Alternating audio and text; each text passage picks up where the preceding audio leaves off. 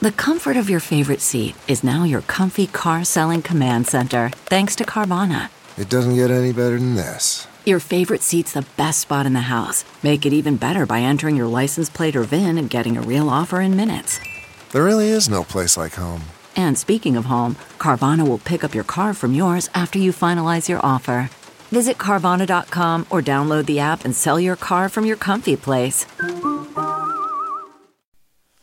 Good morning. I'm Margie Ellisor at Fox 2 with your St. Louis news, driven by Bomarito Automotive Group a number of senior officials resigned following the riots in D.C. That includes Transportation Secretary Elaine Chao, former Chief of Staff Mick Mulvaney, Education Secretary Betsy DeVos, and the President's Deputy National Security Advisor Matt Pottinger.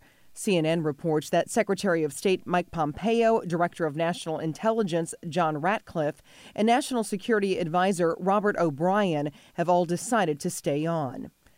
The U.S. Capitol Police Chief is also stepping down effective January 16th after calls from several lawmakers.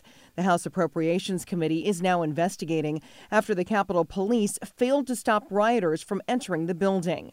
The House committee that funds the Capitol Police says that the sergeant at arms and Capitol Police chief assured them they were prepared. President Trump is banned from posting on Facebook at least until the inauguration of President elect Joe Biden.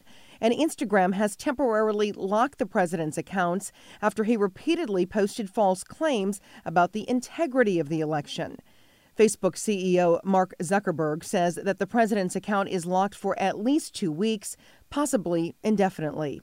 From the Fox 2 Weather Department, a cold and mainly cloudy morning will hold through the weekend. There will be a few quick snow flurries from time to time today to go with those clouds.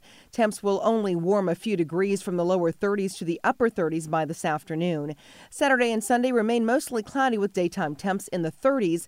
Sunshine will remain at times by early next week as a modest warming trend begins.